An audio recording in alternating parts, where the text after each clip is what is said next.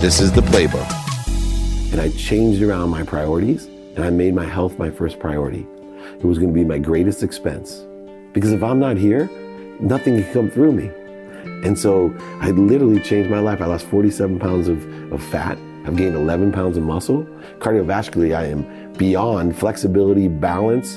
You know, everything that I do for health is something I can do for life. And so I just simply, like I do for any habit, I set a minimum amount of time that I'm going to spend on my health.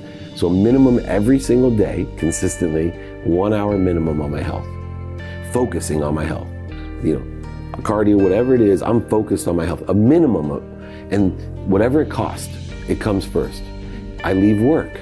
I never did this. I leave work to go work out. Right? I leave work because it's more important than work. And you know, so many times people tell me, I, I heard Tony Robbins the day he was on Paul Rabil.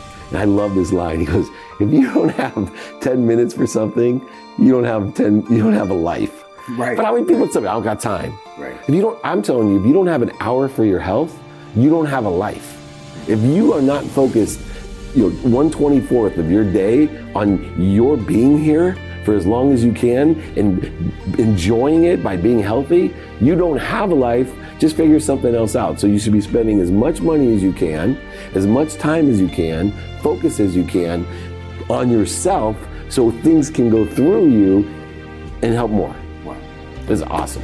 That's incredible. And I tell people all the time, I go, if you just focus an hour a day on your health, that's a really good place to start. In fact, when I spoke back at Tulane, uh, one of our graduates from law school runs HBO, and the last question to like the CEO of Burger King that went to Tulane, myself, etc., was you know that one best piece of advice for these kids, and there she was, and I thought she was to give something like super cool about entertainment or media, and literally said, if you don't find something that you love to do for an hour a day for your health, then you're making a huge, like literally anything, and it like hit me, I'm like, uh, drop the mic, I cannot beat that. I agree with her. And I had something like Yeah. about marketing and media plan, but I had to reiterate what she said because health is huge.